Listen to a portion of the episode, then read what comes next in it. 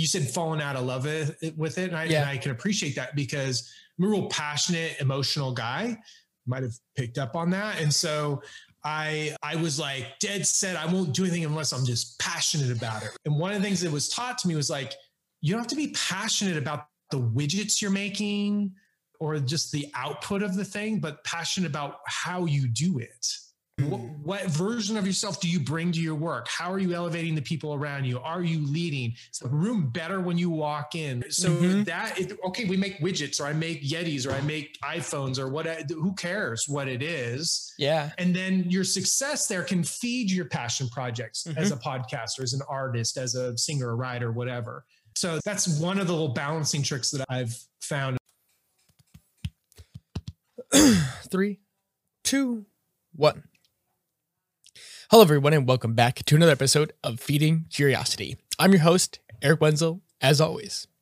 On today's episode, I am joined by Brian Sharp.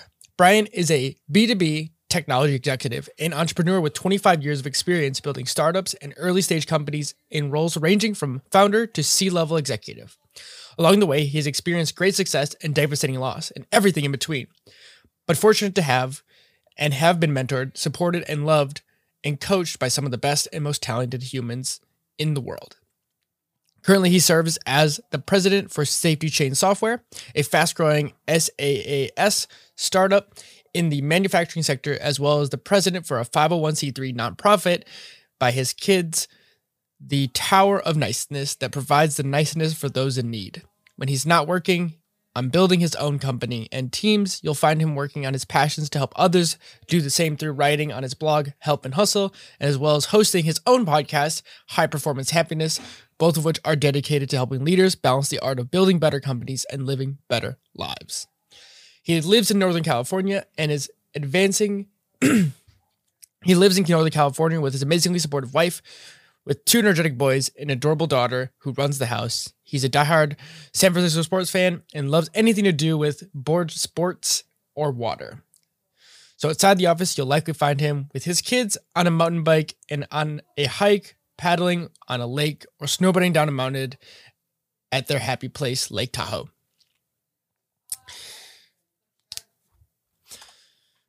Three, two, one.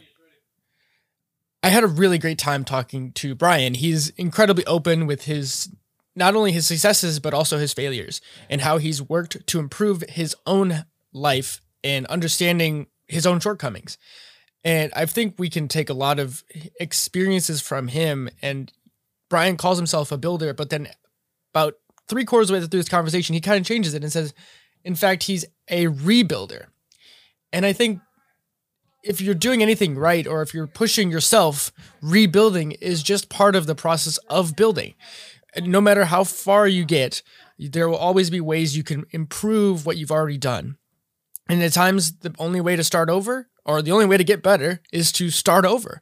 And I think Brian is a prime example of that. And as this conversation attests, is we could have gone for much longer than we did. And I'm looking forward to a round two or even appearing on his own podcast in the future. And so, with that, everyone, please enjoy this conversation with Brian Sharp. Hello, everyone, and welcome back to another episode of Feeding Curiosity. On today's episode, we're joined by Brian Sharp.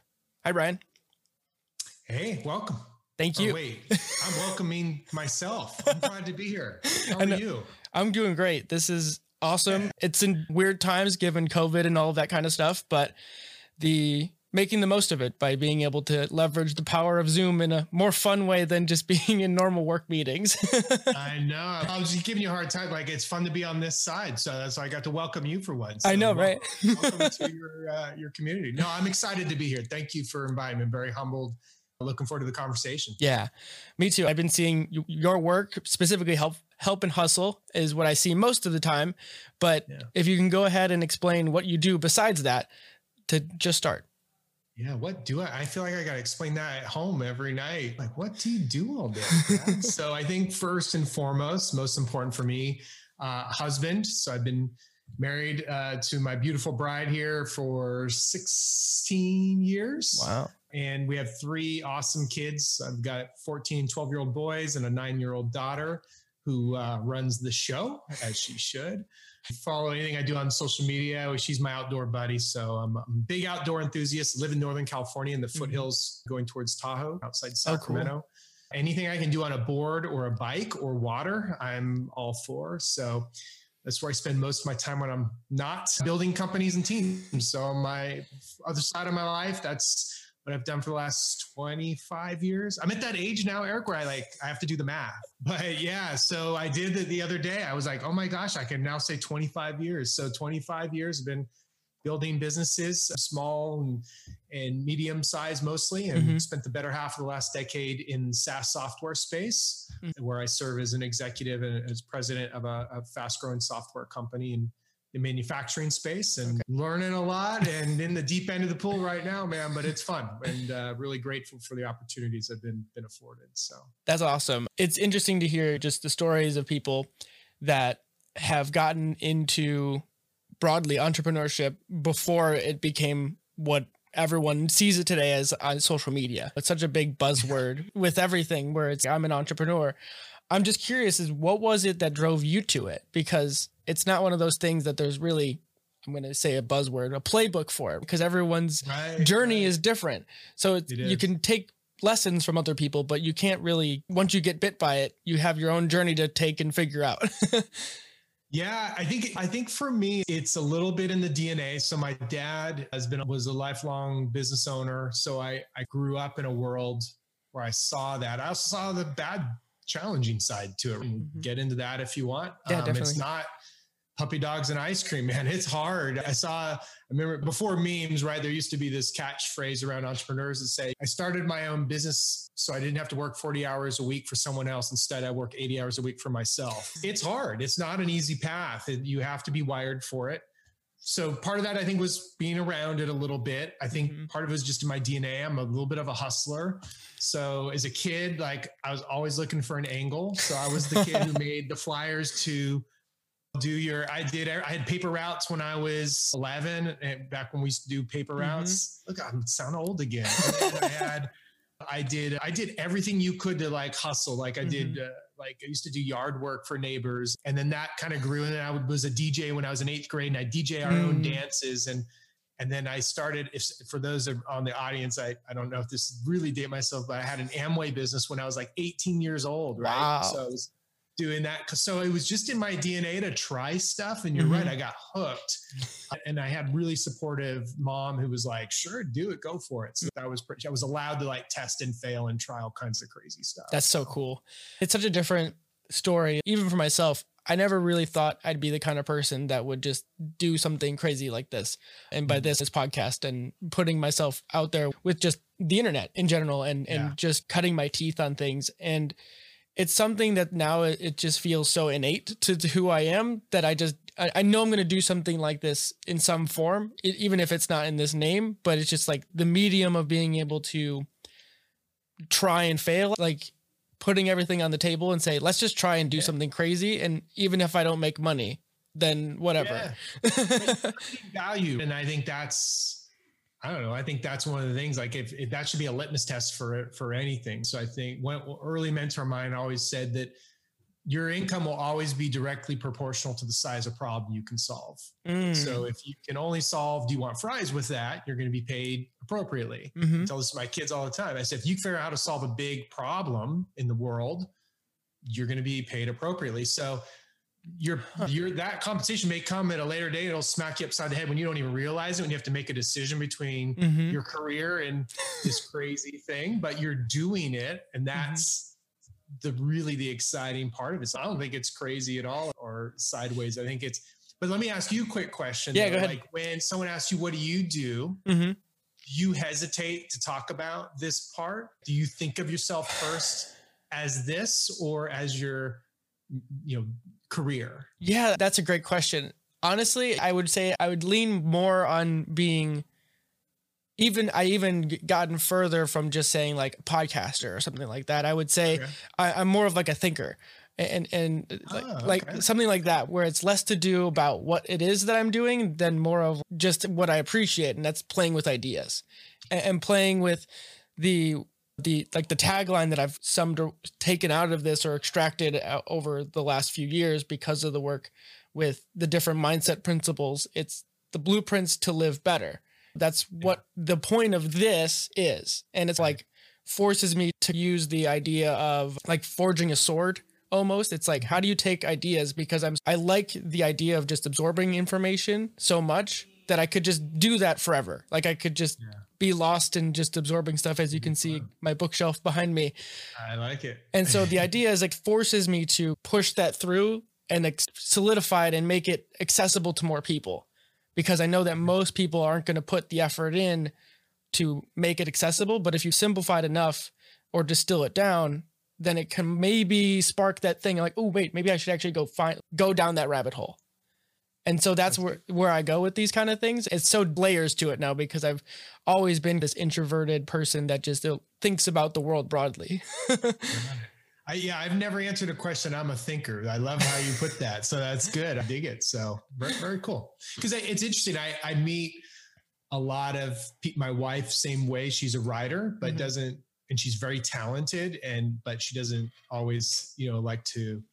I probably get in trouble even for talking about it. But it's, but I think people who actually have that talent, they don't see it or recognize it in mm-hmm. themselves it, there is that tipping point where all of a sudden you're like, oh yeah, I can say I'm a podcaster, I'm a thinker, I'm a creator, I'm a whatever, I'm an entrepreneur. Yeah. Say it, do it. It's an interesting idea because it's I've always thought about this is like, how do you know the difference between being an amateur or a professional? Yeah. And, and it's is it when you first start getting paid to do something? Because hmm. it's a hard in this, especially in this world right now, where it's so easy to put value out in the world, but never see a dollar for it anymore. With the way the internet's monetized, and you yeah. are subsidized basically by ad models. There's a lot. Of, can I cuss on here? Or yeah, is yeah, that yeah. a bad thing? Nope. There's a lot of shitty content out there though. So there's a lot of people making money that are not adding value. They're great mm-hmm. marketers. Yes. I don't know. I, I think you can become a pro when it comes to your attention to the craft. That's the mm-hmm. way I look at it. I think there's more people I'd take advice from that wouldn't consider themselves a, a pro, but they're mm-hmm. really generating great content. What you're doing is a great example. Go grab 10 random podcasts and look at the value of the content. I think yeah. your attention to detail and the craft is what separates people. Mm-hmm. Um, so anyway, that's my go ahead and unpack craft for you. What is your what do you see yourself as your craft then? Oh, man.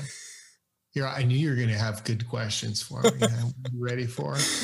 I what how do i look at craft? That's a great question. I yeah we can start broad and then you can narrow it down as you think yeah, further I, so i i what i think of a guy that i really respect who challenged me on this one time and then he answered it for himself and i thought oh wow that's that's really that's really cool. And i think he's similar. He's very much a thinker. He's a creator. I think for me my craft is build i'm a builder mm. right love to build stuff build companies that's that's uh, build an idea mm-hmm. i i lose a little bit of interest in the day-to-day like just monotonous so i like the challenge as hard as it is probably why i've stayed in the small business and startup world because mm-hmm. it's like you got to be a glutton for punishment in this. So I, I'd like to think of myself as a builder. Mm-hmm. I think that would be the, the craft. And I think if you were to drill down like specifically or more tactically, it's probably more about more about building small business like scaling small yeah. small to mid-sized businesses yeah. i think that's where my sweet spot is or my craft is understanding when you walk into a business. Not I'm not the guy who's going to create the widget. Mm-hmm. I'm not an inventor. I'm not a mm-hmm. coder, but I feel like I could walk in and understand once it's up and going, yeah, where the cracks are, and and start to formulate pretty quickly what the strategy is to stabilize mm-hmm. and start to grow it. Yeah. And I don't know if that makes no, sense. that absolutely makes question and hard to answer. No, that absolutely makes sense. Just from my engineering background, I understand it because for me, it's I, I, when I think of engineering, I think of frameworks no matter what kind of mm-hmm. engineer you are, you think in frameworks. You you're given yeah. a typ- typical solution set, and this is how you solve problems. Not every yeah. problem is going to be solved the same way, and it sounds like you can apply that same thing to small and medium-sized businesses, where you can look and see, oh yeah, here's your problem you're dealing with right now, and you can nudge them to put the proper processes or or systems in place that can yeah. alleviate those weak points. Especially, I'm sure from your own experience and just working with people, you've seen how small businesses want to retain, be too controlling. And mm-hmm. I, I think that's a huge deficit for a lot of people who are entrepreneurs because they, I hear it a lot with people is like, if you want something done, do it yourself. And I Mm-hmm. think part of that is true to to a degree, but then you got to learn how to l- give that up at some point. And I'm, Yeah. I would love for you to unpack that part of it, or like just any like common issues with small businesses. Yeah, it depends on the type you're talking about. If you're talking about the solopreneur or your more traditional entrepreneur that maybe maybe they're a consultant or maybe Mhm. they've got a side hustle or do whatever. You're absolutely right. They combine themselves with the business. There's no Mhm. it gets so fuzzy and gray that there's no separation. And it is difficult to think beyond that. And I think the phrase that I've often used is, and I'll just add to that. I think one of the things Mhm. from my background is watching my father built a very successful company, Mhm. but paid the price, right? Because he was the company. Yeah. And so I think one of the, my learnings was understanding I want to build stuff that's bigger than me, that doesn't require me. And I've done that in some ways. I have failed miserably at that in other ways. It's easy to say, harder to execute. Mhm. I know you're big on books. I think one of the best books in this space is uh, by Michael Gerber called E Myth Heard of it. Concept, right? Of how do you actually scale a business and it's got to go beyond you. So, Mhm. phrase I've used when I've done some consulting, or even I just joked recently, I hired a, a VP of marketing. I came into this last company at the VP of marketing level Mhm. and have taken over as president. I ran both roles for a while. And I hired a new VP of marketing who's way better than me earlier this year. So I've been telling everybody, I'm so excited I got fired. So my goal is to build the systems and the processes enough Mhm. to fire myself into the next role. And and so I think that's you if you can think about that framework for a business, I think mm-hmm. that's the slippery slope when you're not thinking about trying to build towards that and mm-hmm. you're just like there's a limiting factor on how much you can do and that is the that is a formula for burnout. Yeah. for sure. Definitely. That's really interesting. I really like that idea of firing yourself. I've heard it said in similar ways of find your replacement or create your replacement. Yeah. And it's not something that most of us think about. And it, I think it maybe is part of an older generation because I still deal with this in my day job where people are less than forthcom- forthcoming with providing information to especially younger people being me Mhm. being that younger person most of the time they Yeah. don't want to provide too much information for you be, to you because they feel like if they give away whatever it is that they do well then they won't be valued down the line Oh wow. and Yeah, that's like an older mentality it's it's like Yeah. from two maybe three generations ago because these people are Yeah. some of them are about my parents age so it's much older mentality that i'm just not used to in, in general because my idea is that if you want someone to succeed it's i would love to go find that old older person and just listen to what everything they've experienced kind of like the reason of this podcast because you get to learn so much outside of the systems inside of the business but you learn how they've solved problems and then Right. you can wrap them into your own thing so that when you see a problem come up that doesn't fit the handbook all of a sudden Right. you have a, something to to lean on and i think yeah. most of us especially too i think younger people downplay that too that that trapped knowledge that doesn't get written in books and doesn't translate via email or whatever formats it's just trapped inside their brain and they'd never get a chance to tell anybody Yeah, it's hard. And, and I, I don't even know. I hadn't thought about it as a generational thing. I guess I could see that happening, particularly in engineering, but I think Mhm. it's a leadership thing, right? If you're the smartest person in the room, yeah or you're not building someone to be a better leader and builder or whatever it is than you are, Mhm. you that's your job, right? You should always the- I think the further up you go in an organization, you're you you let go more and more of that. It's less about you every the higher you go. Yeah. And I think if you look at the most successful CEOs, people I really admire as leaders, I just I'm like, how do they do that? I would want everyone to know all the things I just accomplished. Like that ego is still there, but to be successful, you've got to eject all of that Mhm. stuff. Yeah, I can see how people still struggle with that, but I don't know if it's generational as much as it's just being a great leader and cultivating that that culture where they know their job's not at stake if you go make Eric better than you were. In fact, now you're more valuable because go do that to the next three Erics. yep that's that's great. We want that DNA going. So- Yeah, I've always been like kind of person who,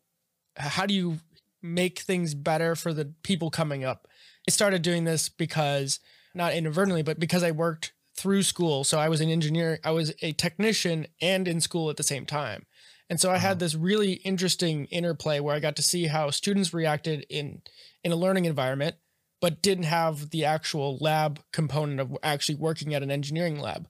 Hmm. We do third party testing. So I, I was basically, even though I wasn't really doing stuff that was applied to my like in school as much, like the, it didn't translate, but it was the mindset that translated. The attention to detail, the the problem solving, the able to communicate things in a concise way so that customers knew how things passed or failed and then helping them work through problems. And so I got this ability to see how students react and they would over focus on the wrong things, looking at like these minute details that don't do anything. They, they help you pass an, a test or an exam, but they don't translate to engineering skill or to yeah. even just dealing with a customer at the right. end of the day. It's communicating is so important in general, like not just to peers, but to the peer person who's going to want that information that may not even be an engineer the, yeah. at, at, the end of the day too. So it's there's all these embedded skills that I just saw that I was just like, man, the education system is lacking in in, in both mm-hmm. respects, right? Like how businesses teach incoming workers and then how the school system teaches those who are going to work in that field. and so it's like these interlocking things. It's like the gears aren't meshing properly, right?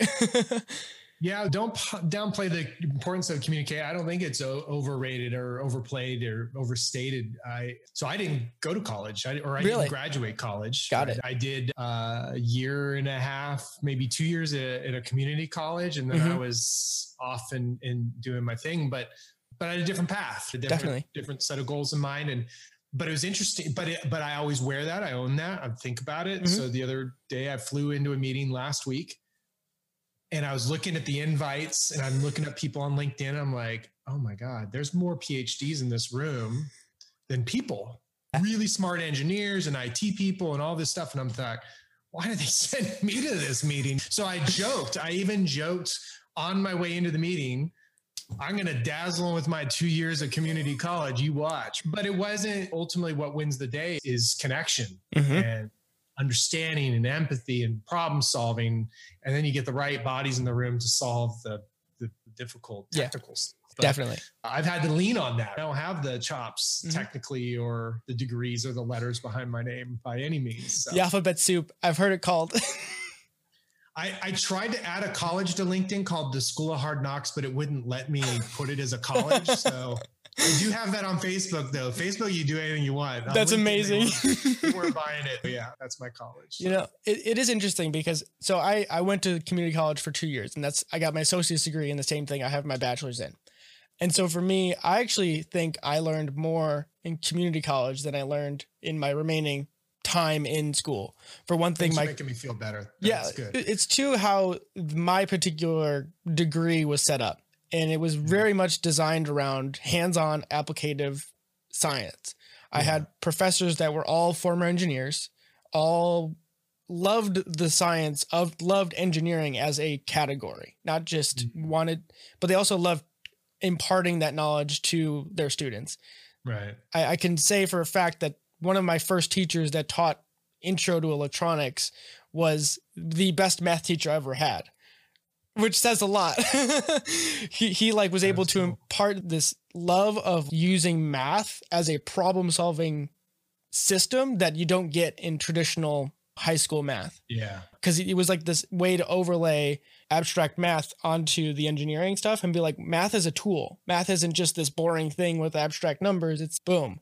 And so I was. Hey, let me go get my kids so they can hear this. This is really good. We're in that. We're in that. Like, I'm not going to college phase, so I gotta get. oh, that's great. I like the way you look at that. That's good. Yeah, that's just how I look at everything, though, because I think good teachers, like in any realm, good teachers are the ones that will lay a breadcrumb trail for you. Yeah, and they're just there. They can tell you're interested, and not everyone's going to be interested, but the ones that yeah. are, they're going to be able to latch onto it and then run with it and I, and I think too that just because you don't go to college doesn't mean you're not smart or not able to excel in general because there's a lot of very smart people that don't see the necessity of going to get yeah just yeah. different i always joke with my buddies so i just have this great smart group of, of buddies and really just admire what they've accomplished. But I always go, we're all going to end up at the same beach. I'm just taking a different road. Right. like that's what I keep telling them. So I'll get there. My road is windy and rocky and there's cliffs, and but I'll get there. I'll get there. They've got the highway, or it feels like it to me. They've got the highway. I've got to go in the like the bus on the wonky cliff. Yeah. Scooby Doo style. So yeah. Yeah. It's interesting, right? Like it's easy to look at other people and say, maybe my path isn't the best. And it's I don't know what you'd have to say to that because when you have oh, how like, much time do you got? Yeah, I know. I podcast on this topic because it's to me yeah. it's interesting because I look at even the path that I've taken. It took me seven years to get through school to go yeah. through to to hit that, and then as I was finishing, I started doing this this show, which was my way of okay, this is going to be your your next you know big project because yeah. you, you go through these stages of life, whatever they turn into, and I just wanted to actually have something waiting in the wings so I could not be complacent.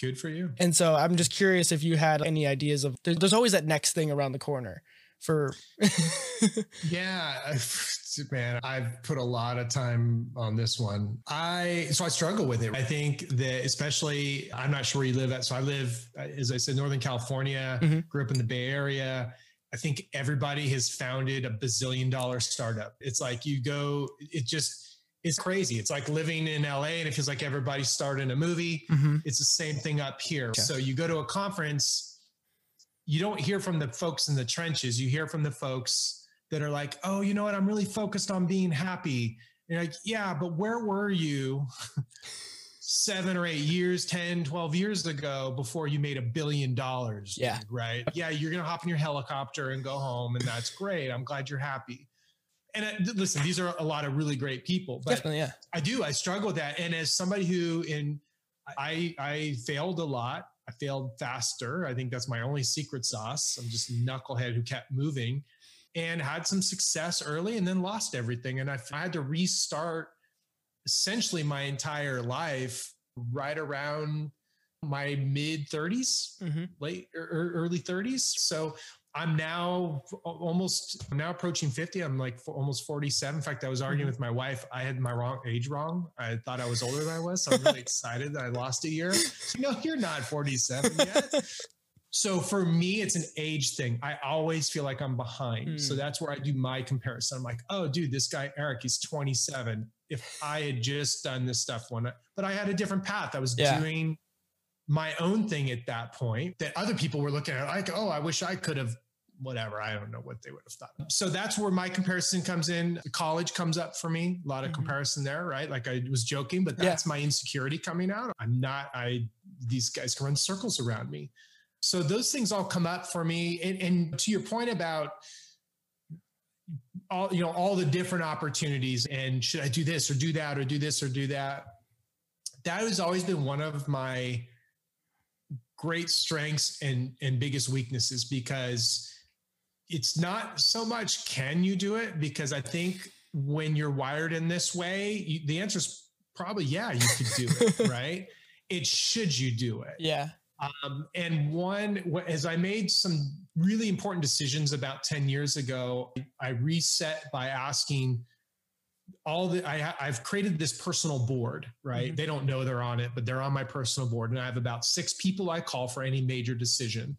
Because i know they'll call me on my bullshit. I know they'll challenge me. They won't tell me what i want to hear. I've got to pitch my case to them and one of the best pieces of advice applies what you just said is he said you've done a lot of things through the years and you've figured out a way to grind through mm-hmm. but what if you threw all your weight behind one thing all of it you ate, slept, bled, breathed. Everything is about this one thing. Yeah. And then go do the next thing.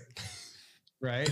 Yeah. And, and, there's a lot of truth in that. So mm-hmm. I think when you can pick something and really throw all that weight behind it, there's a lot of value in there. When you're entrepreneurial, you get the itch. So you've got to figure out how to balance something that feeds your soul, but still get after that one thing. So yeah covered a lot of ground there. I hope that makes sense. So part of that was like, where do I compare? But a part of that is, you know, that second half of where do I go? That frantic, yeah, you know, of entrepreneurs. So it's really interesting to me because I'm definitely in that same category to some degree where I'm much more likely to be constantly doing something or at the very least multitasking to some degree or another, which is a gift and a curse, right? We'll get into this later because I, I want to ask you about focusing and meditation possibly, but things like that. But the other thing that I that struck me there was the idea that being able to lock in and say this is what I'm focusing on for this amount of time and yeah. what it sounds like to me is something longer term than maybe not just like a 3 months project but maybe a couple years worth of your time is going right. to be sunk into this thing and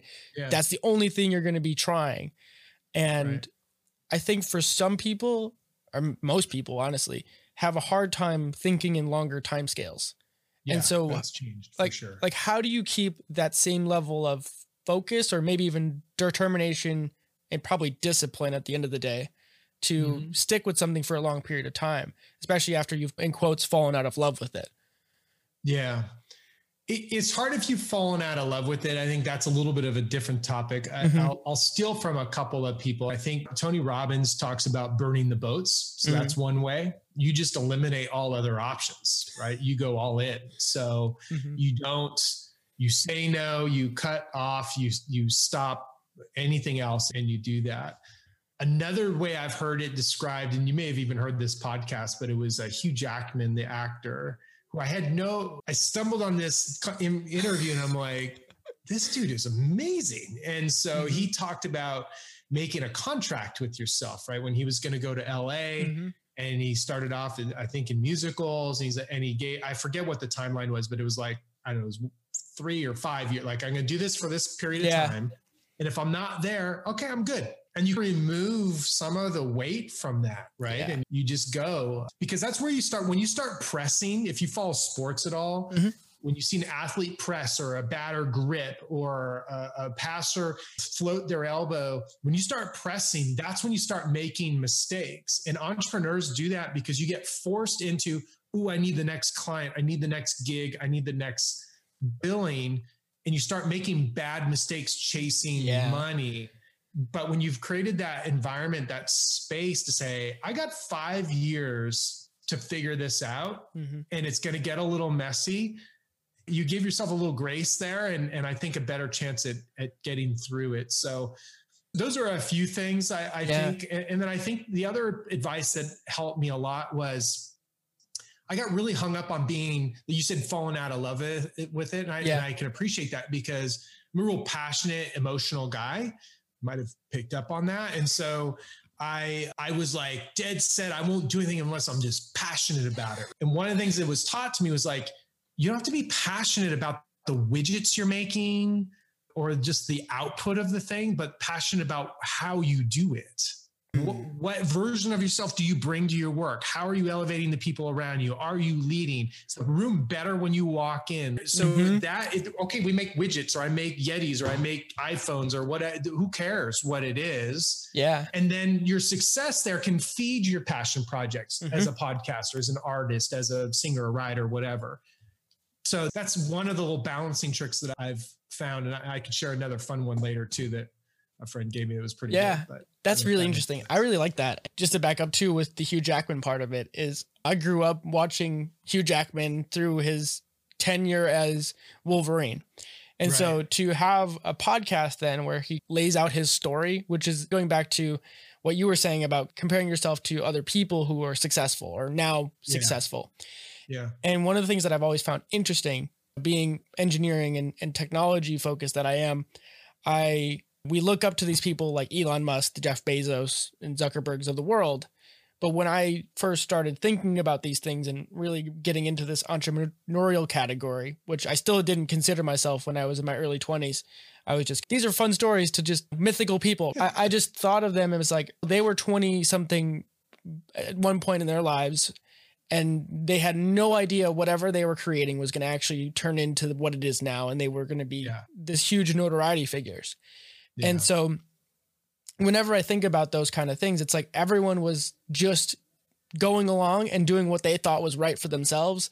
And so whether or not you become the next Elon Musk is neither here nor there because nobody really knows what's going to happen, you know? and it's it just makes it interesting to, for me to to hear stories though of Hugh Jackman because they just have this authenticity about them that the, yeah. it shows why they are at the status that they're at because yeah. it's like the who they are behind the scenes is almost is more in entertaining than who they portray themselves to be on the yeah. screen in some ways, which is really who they are, but also how they got there. I think we see the highlight reel. We yep. see the very last piece, the thin slice. yeah, that thin slice, and and it's easy to forget that for mm-hmm. sure. They're just people too. At the end of the day, all of us, right? In social media too, big and big challenge with that there. Oh yeah, seeing highlight reels for everybody. So definitely, that's a whole nother topic. It, I, I'm really big in just the idea of like how do we contextualize our experiences in a way that we mm-hmm. can understand that even if someone like disagreements and things like that or wor- working with people we're talking about cooperation here as an entrepreneur yeah. right as much as we like to be solo you still have to communicate with people even you have to have yeah. a customer or a client and things like that and so you have to be able to navigate these interpersonal things that are just not clean. You know, you mean, you mean humans have to talk? Is that what you're trying to tell me? Yeah, here? okay, definitely. Right. Man, you you I preach on. I'm good with that. That's it is it's an art that's being lost, no doubt. But it's probably another podcast. Definitely, sure. it's part of the reason actually why this even exists because I feel like with social media, the idea that you can understand complex things such as people in yeah. in very short amounts of time is just not true you have yeah. to have many interactions or long form interactions with people to really understand who they are and what they're all about. Yeah. And agreed. it's a skill. It's really a skill. it is a skill. There's a lot of truth. In fact, our, our teams, I was sharing with them, I don't want to get into politics, but what, yeah. one of the things I find fascinating is watching communication and how it works in different environments for different people in different ways. Mm-hmm. What I reminded them is it doesn't matter where what you're watching. It just happened to be fascinating to watch there. Mm-hmm. There's the 73855 rule. They went back to a study done in the 60s. And so what it demonstrated was what percentage of how we communicate is what's received or, or oh. the importance of the parts of communication. Mm-hmm. In this, this two-part study that was done, and I forget the doctor's name, but essentially 55% of what we communicate is body language. Mm-hmm. So to your point, if you don't have interpersonal communication, you're losing over half of what I'm saying. So most people will probably never see the video you're recording right now, but yep. you and I, it's probably helping our communication a little bit. The fact you showed up in your underwear is a little weird, but that's cool. Whatever, that's fine. So no, just kidding. He didn't do that. Um, and then 38% of his tone, right? So you have a great tone. You're very conversational. You're very comfortable. You've made me feel comfortable. And, and but if we were just writing this back and forth, 7% of what we communicate are the words. Mm-hmm. So if you think about that, we wonder why my kids and I are when we text each other or we're emailing or on social media, we're getting 7% of what we're trying to get across. That's why we need emojis and all this other crap. Yep. Because the words aren't enough, but a smiley face or a rocket ship or whatever is not enough either you need the tone. So yep. yeah, that con- contextualizing you talk about is a real thing and it is a real skill that you've got to work on for sure. Sorry, yeah. nerd out on that. No, I, I love that honestly. And I definitely, I probably read that study somewhere before. Too many things to remember at this and I do find that interesting because I've been using Zoom to, to do these, but I, I made it make a point to use my camera more often now, even though I don't use the recordings as often for posting this. Sure but I, I do find it does aid in these conversations, not only just for more natural conversation, like where you can go back and forth, t- detecting when someone's done with their sentence and things like that. And I, it's really interesting for me too, just because I just think about in this scenario that we're all stuck behind screens more often than we've ever been before. Granted, it was going that mm-hmm. way, but now it's like these little things that you can do to help bridge that gap help at least alleviate some of those limitations, which is yeah, we're conducting this experiment on mass scale right now. And in 10 years from now, we'll figure out more, but yeah, we will. We, we will. be all kinds of new terms and acronyms and right. Exactly. And who knows what else. Fancy, so, yeah. fancy studies will be done with people with yeah. alphabet soup after their, after their name. That's right. Someone will spend $10 million on a study to tell you being on the screen helps. Right? Yeah, exactly. And I don't know, like that's really where a lot of this stuff goes for me is this how do we rather than having to do all of the studies that expensive and things, it's how do you take the things from people's lives, such as yourself, and say, here's what seems to be working for me. You don't have to take it at face value, but it might sound like something you're dealing with just enough in your life and you can run with it. Yeah. And it's it sounds it's super. A friend of mine always talks about it like a buffet. I'm gonna lay it all out. Ah, take what works for you. Yep. Just walk down the line and grab the. That's a good one. Good that's a really good one. I like that. I never even I haven't thought about it that way before, but that's a good idea. It's there you go. It's interesting for me, and it sounds like you you're as much a student as I am with all of these things. Just being able to listen to people at the very least, and how did how do you either have like mentors in your life you've already mentioned a couple like groups of people that you've yeah. that have influenced you but is there is there a process or people that you remember that really impacted your life that helped you push your path and, and just being open to suggestion i guess maybe i don't know what the the correct word that i'm searching for here is but it's you have this ability to be a beginner it seems or just more open to that mm. So I'm glad I fooled you. That's good. Um, because I was terrible at that for most of my life. I would ask for advice and then I'd go do what I was going to do anyway. Because if you agreed, then I validated. And if you disagreed, I'd show you were wrong. I was just that hard headed.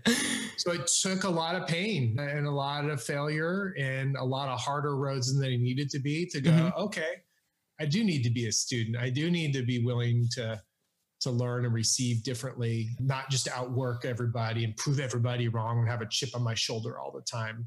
It served me well in some ways. I, it helped me have some mm-hmm. early success, but it made things a lot harder than it needed to be. Did you enjoy being like the? It helped me there for sure. Probably my best mentor is my wife. Like she decodes me very quickly and knows how to reach me quickly. Mm-hmm and I've learned as a good husband should to listen to that. I think the answer to your question directly, though, is it, if I were to think back through the different chapters, there's always the rocks, like my wife or my mom, mm-hmm.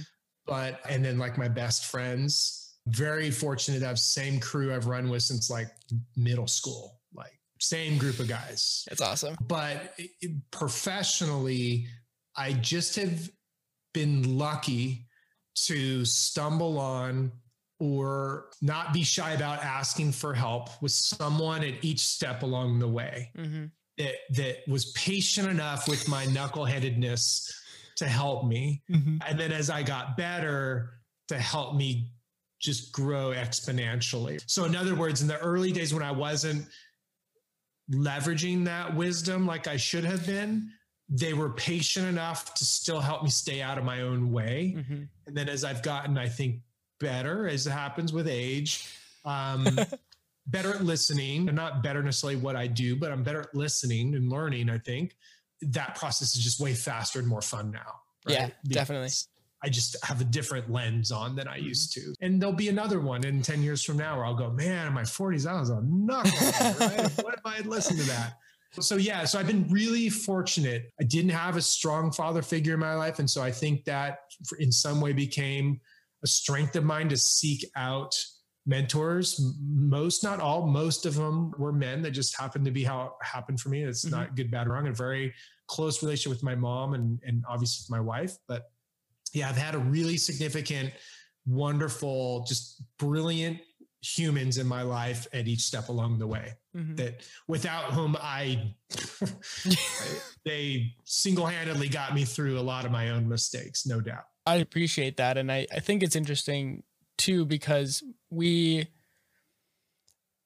I, I think it takes a certain amount of reflection and I don't know for you this like the chip on your shoulder you mentioned it there. Was it something that you enjoyed to be like the underdog or yeah. just like shouldering yeah, through? it. let's go.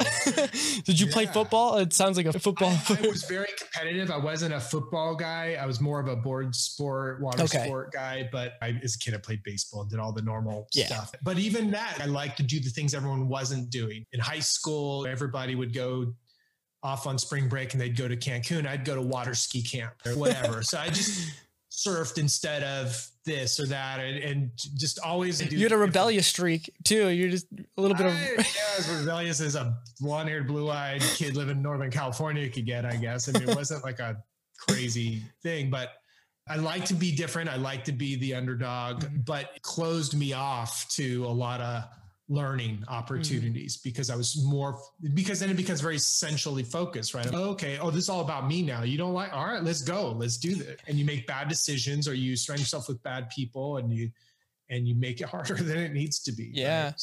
I mean, it's interesting. It just clicked there. It's like this over fascination with the who you are is what you do. And yeah. separating yeah, yeah, separating that identity is really hard, especially when you're younger, naturally, because you just look at yourself and equate who you physically are and how you physically can do things in the world to what you're capable of, which is not entirely true at least not really and especially now with the psychology that's there you can really pick that apart and and yeah. help people really separate them and i think that sounds like that's what it sounds like happened for you is like you started at, at this really uh, self-centered not to use that word, but it is a self-centered worldview. And so you have to deconstruct that. And I think it's normal too, especially for someone in the United States with the pick yourself up from your bootstraps mentality and all that kind of stuff. it was a fuel for me. Like you, sometimes you just grab whatever you can to mm-hmm. push you forward. And for me, that was a, a motivator. It's kind of like how coaches to use your go back to your football analogy mm-hmm. what do they call it bulletin board material they'll look for any reason to get the team pissed off about something mm-hmm. someone said that probably is totally out of context just to get that energy moving yeah, that so makes sense. for me it was a fuel i think i i also i think one thing i've learned and trying to get better at it is i would push myself so hard out of fear of failure rather than chasing something like joyous and wonderful. Mm. And in that transition is so powerful when you can shift that. It, it's such a negative energy to always be grinding through because you're just fearful of losing or not. And so it'll drain you down for, for sure. Yeah, that's an. And when your self worth is attached to that, it's a quick stumble down the hill because it's not just now I didn't make it in this business. It's I'm a failure. Everything I did to this point's a waste, blah, blah, blah. And I've been there. I've been there, been there a few times. Yeah. I didn't even think about it that to that level, but it that is so true. It's it's so easy once once you've wrapped that up that you, once like the axe falls, so to speak, then it's just the house of cards falls over all the way down to the bottom, all tied together. Yeah, yeah. It's a da- it's a dangerous game, and I absolutely played it. No no doubt. During some of my darker times, I lost everything, and I actually hid from my friends for almost two years. Like I was embarrassed to be around them. Mm-hmm. They didn't they didn't care when I was quote unquote successful, and they certainly didn't care when I wasn't. I don't care. It's like, right. am I there and do I have beer? It's all good. but me, that's my internal yeah. voice just going, oh, hey, which is not good. Yeah. I, I think it doesn't matter who you are. It's, and there will be points when things fall and you're going to have to pick yourself up and put the pieces back together. And so for you, do you remember some of the things that you did to help just thematically that helped you get back on track and at least just an ability to function in a way that it wasn't just this weight hanging over you. Wasn't a dumpster how did i put out the dumpster fire yeah basically. Yeah. yeah. Man that's a great question. It, it was different at different periods. The way i've described this in the past is in my 20s the way i ha- handled it is with anger. So I just got mad and I built, I, I was quite successful building stuff mad, but it, I was not a fun person to be around. Yeah. But I, it was exactly that. I'm going to show you. You took this from me. I'm going to take this from you. I'm going to not just beat you. I'm going to bury you. That was my mentality. Mm-hmm. So I picked myself up by getting mad and just grind for a decade, put my head wow. down and went, built it all back but it comes back around again. And, and you're right. Welcome to 2020. Everyone's going through this stuff. So I was a casualty in in in the financial crisis a dozen mm. years ago. And much like 2020 felt like in a way that came out of nowhere, even though it was a death by a thousand cuts. Yeah.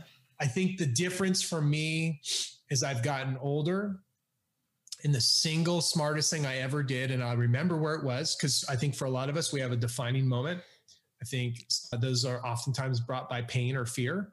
I was at a funeral. I was giving the eulogy for my grandfather.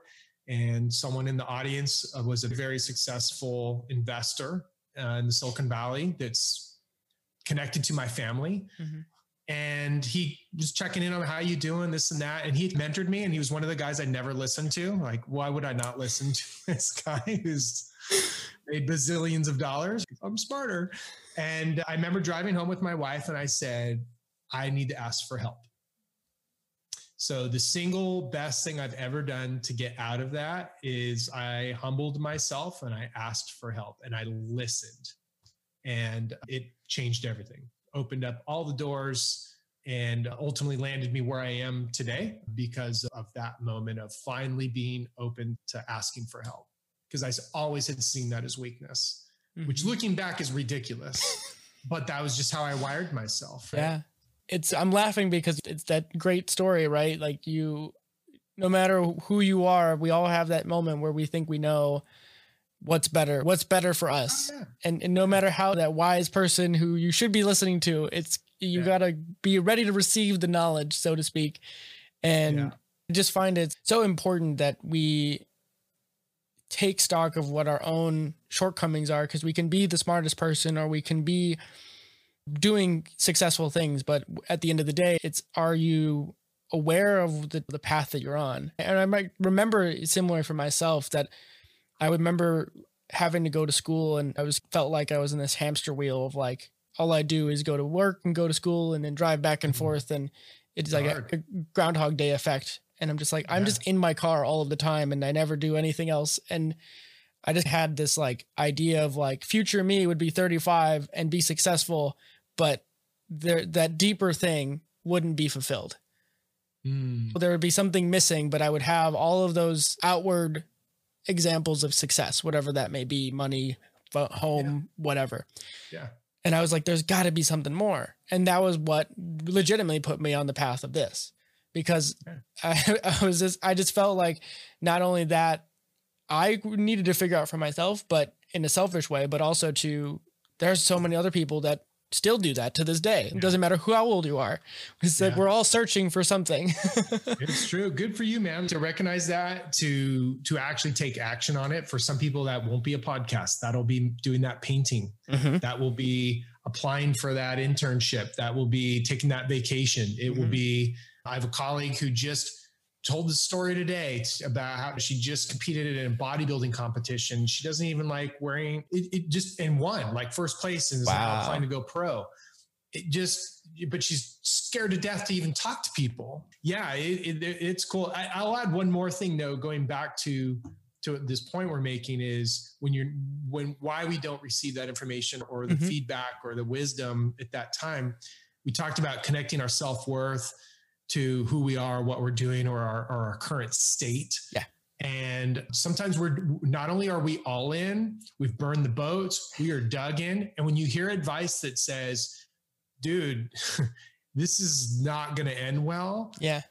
Your you, your fight or flight is I'm gonna. My initial thing was I can't run, I ain't got no boat, so now I'm gonna fight you. I'm gonna prove uh, you ah. wrong, and I'm gonna double down. And I yeah. remember and we've joked about it now.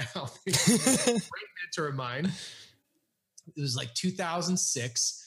We were heavily invested in real estate all along the West Coast, right? Like 12 rental homes, and we were doing flips and rehabs like everybody mm-hmm. else on earth. And he's like the a real estate mentor of mine. He's listen, the market's going to crash. I'm going, what? Dude, you are nuts. Now I'm telling this super crazy successful real estate guy who's done this since 1980 that he doesn't know what he's talking about. It's going to drop to 50%.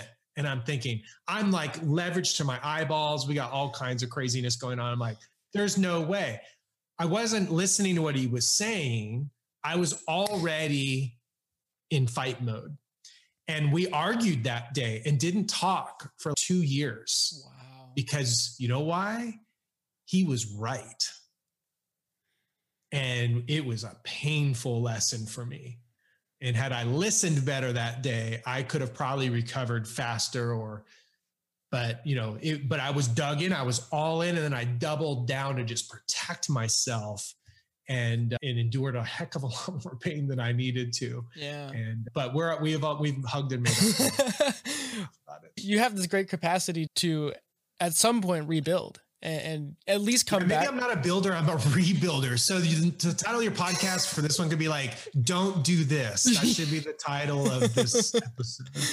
I've made a lot of mistakes. I yeah, I'm lucky that I've had the fortitude to to jack things up and and at least I've been lucky enough to keep going forward. I, I am grateful for that. It's but I would I, there's better ways. I guess is what I'm hoping people get out of this crazy story. I, so I think this is I think this is a lot of people's lives. Everything I think has this peaks and valleys, so to speak, and everyone's speed bumps are different sizes, but they're still speed bumps. And, and it's right. the big to you. Yeah, it's, it's even if it's the biggest thing you've ever dealt with. I like to think of stress as like a threshold, like a high water mark. And you can't compare my stress to your stress because who knows what your limit's been because if you're yeah. someone who's served in active combat your threshold like threshold is through the roof versus someone right. who's never been in active combat situation and maybe the worst thing you've dealt with is a yelling customer whatever that yeah. might be and so your reaction to it is still could be the same type of reaction on magnitude and so I, I think it's really important because i think this it gives a lot to people to to think about and the very least just being willing to humble yourself and, and putting the ego at yeah. bay. I'm reminded of Ryan Holiday's book, The Ego is the Enemy. Hmm. J- just listening to you and it, it's it I think it does hold true to most of us, especially people who are entre- sure entrepreneurial in that nature because we like to just do things and get our hands dirty and yeah. Just just yeah. be in it. Like we just some absolutely. to some degree we just like getting our elbows deep into something and absolutely. digging yeah. your own graves sometimes. And, there, and, there's nothing wrong with going all in. It's just you got to be aware of what's going on around you too and, yeah. and be open to that. So I, yeah, I think it too you've had a good it sounds like to me you've had a good support system too which, which I have and I'm very fortunate to have that no doubt yeah because that, i think that's really important is just having people that are on your side. Like you said is even though you hid yourself you had friends of yours that would be in your corner regardless. And yeah. i think that says a lot. We like to undercut those kind of people especially when we think we've made a mistake because you think you failed in, the, in their eyes. I remember explaining it to my best friend and i finally felt like I was getting stabilized so I could at least have the conversation and I apologized. And I said, man, I know I haven't been around and here's what, and I'll remember the look. He's like, that's why you weren't coming around. It was so silly to him. But yeah. on the flip side too, my wife, like there was a lot of marriages didn't make it through the financial crisis and they'll probably be the same thing going through 2020 yeah. for different reasons. And, and I empathize that. And I just, I'm very aware of the roller coaster I've pulled her on. Mm-hmm. And that woman would have gotten a box with me and fought our way through it. And we did. And and so yeah, you have to be aware of who you're also pulling along on that ride as well, right? Whether it's investors or it's spouses or kids or partners or whatever it might be. But yeah, the support system is a key thing and something anybody can build. Definitely. It, it, it's interesting to me and we're I cannot believe this, but we're already over an hour. it's crazy. I know. I don't want to like make this your enduro episode. No, it's totally good. Everyone's gonna look at the title. Don't do this. It's gonna be your best episode ever. Like most traffic. They're like, what shouldn't I do? Right. Exactly. This could go on for many hours at this point because it, it, let's not do that to them. I, I know there, there, will always be room for a round two in, in a later date, but I'd, um, I'd, love to come back. It'll be th- fun. This has been really enjoyable for me. Just a couple more questions to wrap up. Sure. And one of my favorite ones to ask is you've already mentioned a couple books, but do you have any books that you've either gifted to other people or just have impacted you greatly that maybe you reference regularly or not? It could be nonfiction or fiction. Yeah, I like to reference books just to sound smart, but I'm not much of a reader. I'm uh so true. All right. So true fact, like I've never read a nonfiction book. Wow. Like outside of school. My wife gives hey. me a hard time about, or I'm sorry, a fiction book. Sorry, gotcha. I yeah. only do nonfiction. Sorry. Yeah. So my wife gives me a total hard time about that. like, how do you not do something fun? I don't know. I'm also much more of a listener. So I'm a, but I'm one of those guys who counts listening to a book as reading a book, just so I'm being fully transparent here. Okay. Most gifted book, The Art of Happiness, written by the Dalai Lama and Howard Cutler, Dr. Howard Cutler. That was great one. That was at a low point And it was the first time someone like, it was awesome. It was like the Dalai Lama going, just super philosophical and just he's so beautiful with his language around kindness and and, and self-awareness and then you have this psychologist going okay but here's what happens on monday morning when you're in traffic and you're pissed off. I'm like this is so good right? Because yeah. you would typically read one or the other. It was the first book that really blended that approach i, I loved. That's a big one. The, the best one i've read recently was the the algebra of happiness. Oh. and that was scott galloway.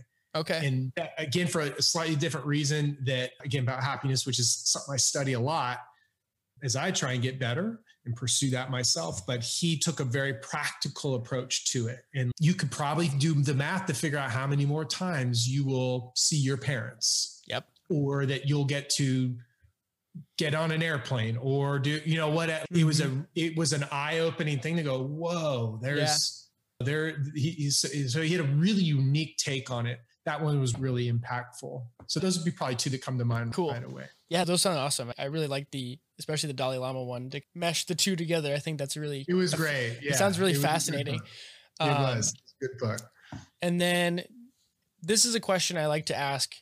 Initially, this was because most people that listen to this are about my age group in their early 20s or so, but now I've changed it a little bit. But it's any advice you would have to either a young person just entering the working world or to now mm. someone in 2020 that now finds themselves in a situation that they have to yeah. adapt and switch gears possibly. Yeah the pivot. Yeah.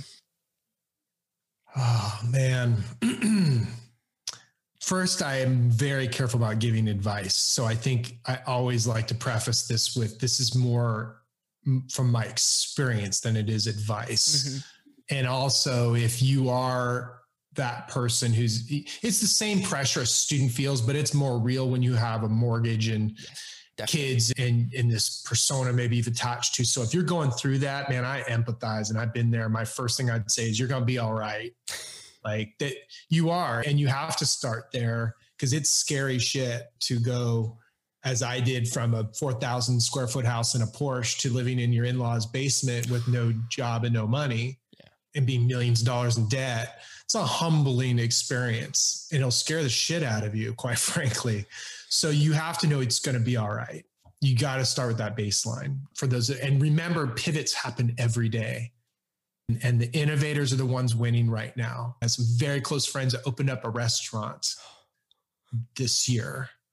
And they're going to be all right, but it's going to be a different path than they anticipated. They've done this for 40 years. They know how to do it, but it's different. I, I thought, it, so going back to the general, I wanted to address that because that's very personal and emotional for me because yeah. that's a tough spot to be in. I think for students, don't be in a hurry and don't be afraid to fail.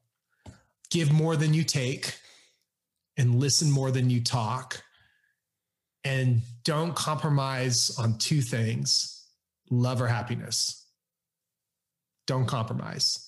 If you're doing your litmus test, you're doing your Ben Franklin, and you're trying to figure out the job, you're like, this manager is an asshole, but the pay is really good. I'll tell you how the story ends.